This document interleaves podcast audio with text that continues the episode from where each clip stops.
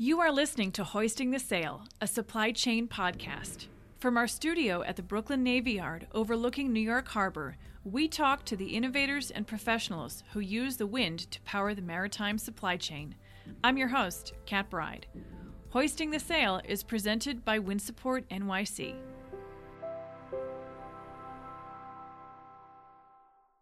We are over the moon to present our first guest on our inaugural podcast, Mr. Andrew Willner, the Executive Director of the Center for Post Carbon Logistics, based in New York's Hudson Valley. Andrew, thank you so much for joining us. Welcome to the show. Thank you. It's my pleasure. Andrew, you are an author, an educator, a winner of the Hero of the Harbor from New York's Waterfront Alliance, and an environmental consultant to many companies. In addition, you are known as one of the leaders promoting renewable energy in the global maritime supply chain. Where does your interest come from? How and when did you start getting involved? My uncle taught me how to sail as a teenager. I was a big kid, so he put me in his um, his little racing sloop, and I I would um, be ballast for the most part. And then I worked my way up through the hawse pipe, as they say, and it became um, eventually a, a, master of sailing vessels up to 100 tons. Um, I also did a lot of work as um, an environmental advocate, and I saw the catastrophic impacts of climate change.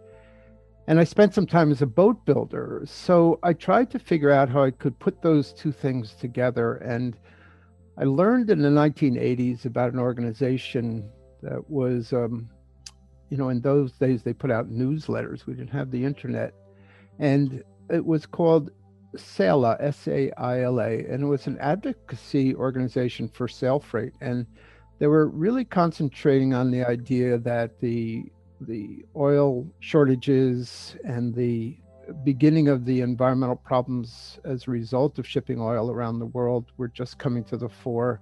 And so they were working mostly with Japanese designers, coming up with auxiliary sail for uh, break bulk ships and some tankers. And then, of course, when um, petroleum prices went down, then those efforts sort of went by the wayside. Later on, as I got more and more involved in this, I found that I was interested in writing about this idea as well and did a lot of research and wrote some early blog posts about uh, sail freight, which led me to meet Erik Andrus, who was a farmer in Vermont who built a sailing barge and he called it the Vermont Sail Freight Project.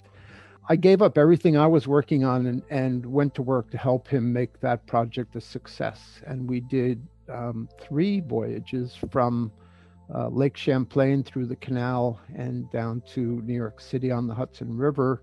Motor selling sometimes, but selling most of the time. And we delivered cargoes to various ports. And in terms of its visibility, it was a huge success. People in newspapers and and on the internet all around the world learned learned about this effort of delivering freight by sail on the Hudson River. And then a couple of years later, I met Sam Merrett, who is a captain of and a partner in the schooner Apollonia. And my wife and I became both investors in and and worked hard alongside Sam to get that project up and running, which it is now. And we're planning on a, another season uh, for the coming summer. We recognize that maritime shipping pollutes. I recently read that shipping emits as much CO2 as New York and Texas combined. Can you define what pollution there is and its impact? Well, if ocean shipping were a country, it'd be the sixth largest discharger of carbon to the atmosphere. And that's a significant, that's larger than Germany. And so something has to be done. It's not just the carbon pollution, it's also the particulates that come from burning um, fuels that are that are not refined, and so the the the particulates, particularly ships that are transiting high latitudes, um, will land on the ice and make the ice um, attract sunlight more and will and will increase melting.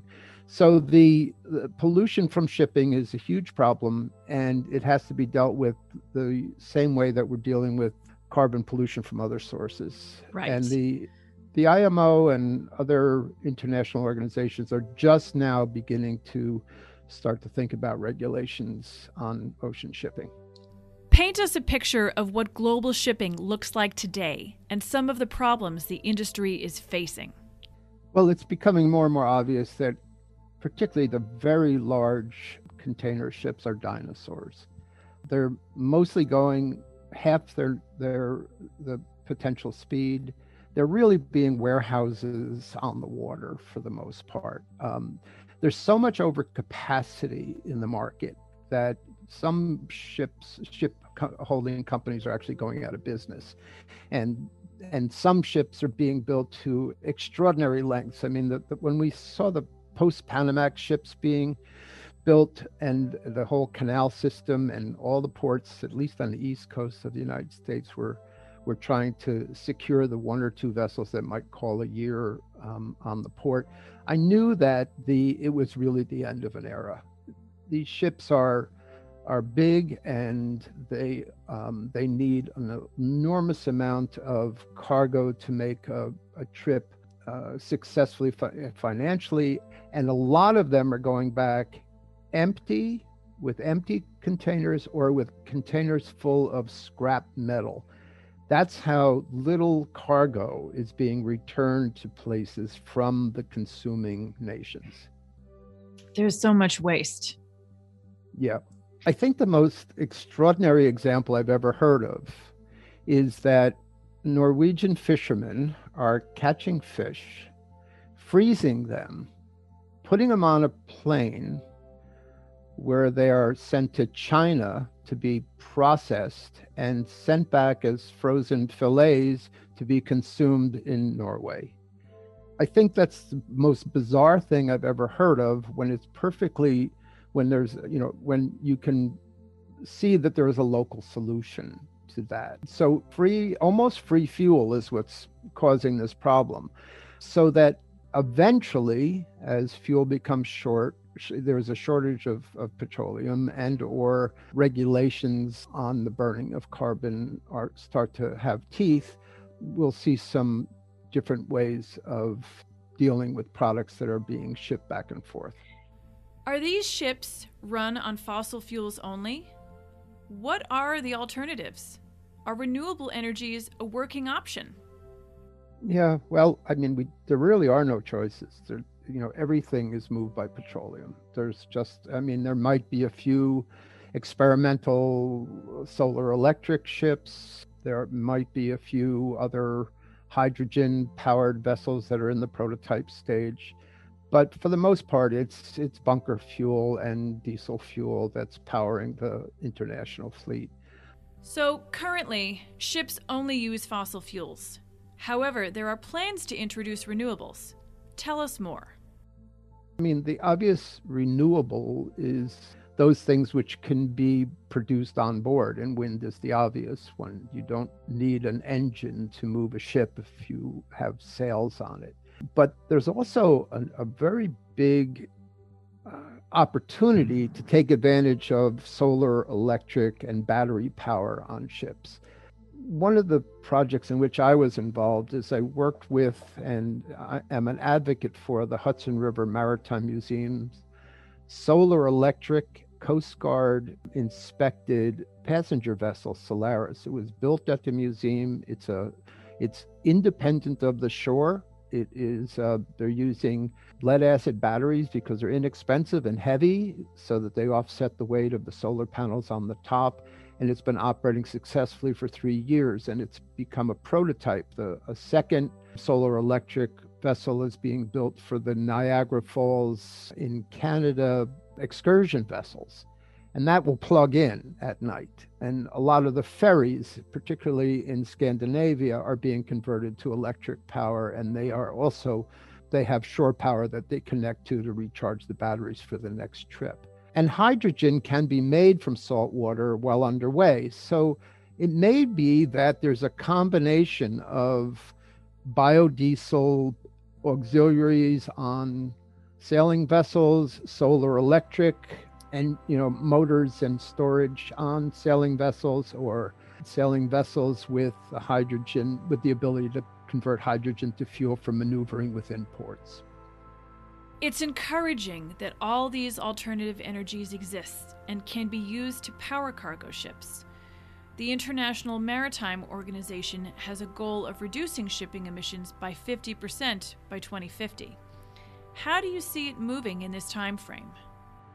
Yeah, I I am not optimistic that there will be a worldwide shift in anytime soon to put controls on know, carbon discharge from shipping because it because it's not happening in other sectors either. I mean, most of the freight in the New York City area, for example, goes. I think 80% of freight is moved by truck.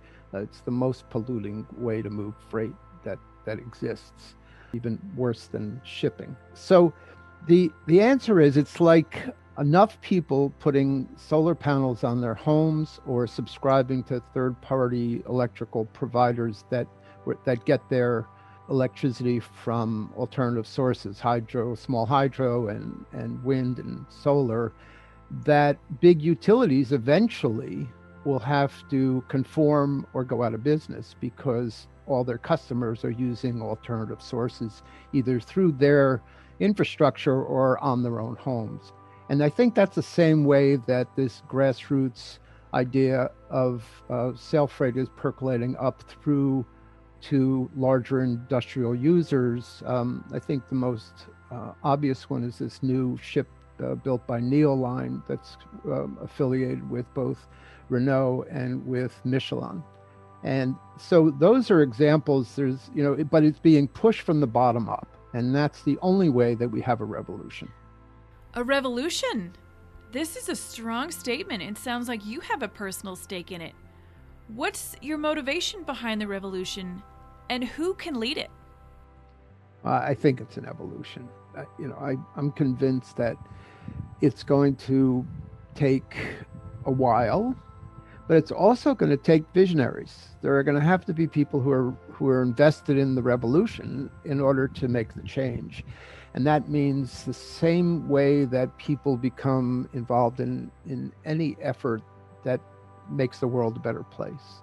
Uh, one of the reasons I do this work is because I have grandchildren. And in a conversation I had with my son in law, who's a, you know, a wonderful father and a good friend, uh, was that those children, our seven and four year old grandchildren, uh, with given a normal lifespan, are going to live to the 22nd century. And I think it's my job as a grandfather, it's his job as parent to do everything we can to make the landing that they're going to face softer because every prognosis we hear about what it's going to be like at mid-century is um, is is disastrous and catastrophic. So the work that I'm doing, the work that people who are involved in sail freight and alternative energy and wind power and solar electric power and even things like eliminating trucks from downtowns, small things that that people are doing add up to a very big movement. And I think that that's how most revolutions starts. I think that's how this one will will both be started, which it's been already, and will eventually become the carbon powered vessels will become just a memory. People will laugh at the fact that we once moved things from place to place using using petroleum. Talking about renewables today, do you think they can provide shipping companies with the speed they require to deliver? I think that the the speed is not really the issue. It's what they're carrying mm. is the issue because you not only need real speed if you're shipping frozen or fresh things. Right? I mean that's the that's what for example, when the when the the P ships, the German P boats, Peking and Preußen, and, and those ships delivered a cargo from Chile to Germany, it might take months for them to get there. Sure. But they but the order was for that shipload. It didn't really matter when it arrived. And I think we have to go back to a different way of thinking about shipping is that there are certain things that we should be growing, building, and consuming locally, and other things that can only be imported. And it doesn't matter how fast they get here because they're non perishable, their use is not immediate. And I think that we have to go back to a much slower way of looking at technology. And this go, has to do with almost everything about the way we live, not just in shipping. You know, the the whole concept of low or slow tech is that it's like the slow food movement. It's like the slow money movement. We are we have to get out of the idea that everything has to be instant gratification. And I think that that's the most important, more important thing to look at than how long it takes for something to get from one place to another. Technology has always been a part of the equation. 150 years ago, it was clipper ships that used the top of the line technology. My Irish grandmother told me how exciting it was when the Cutty Sark broke records returning from the East. Newspapers sent reporters to greet the ship on arrival. Wind propulsion has been abandoned since. Have we lost that technology?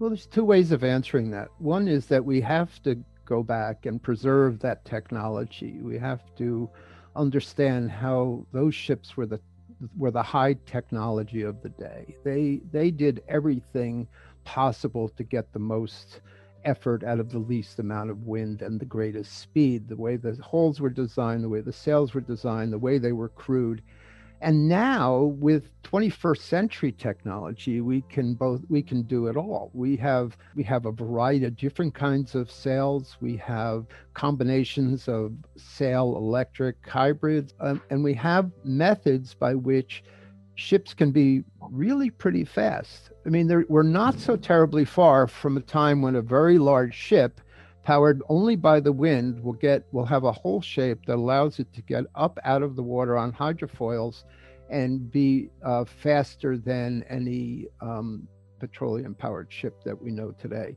So we're really on the cusp. We're right there at the end of preserving those skills of the past to serve the future and taking full advantage of the technology that's developed been developed since the 40s in both sail technology and ship form technology. And it's an exciting time.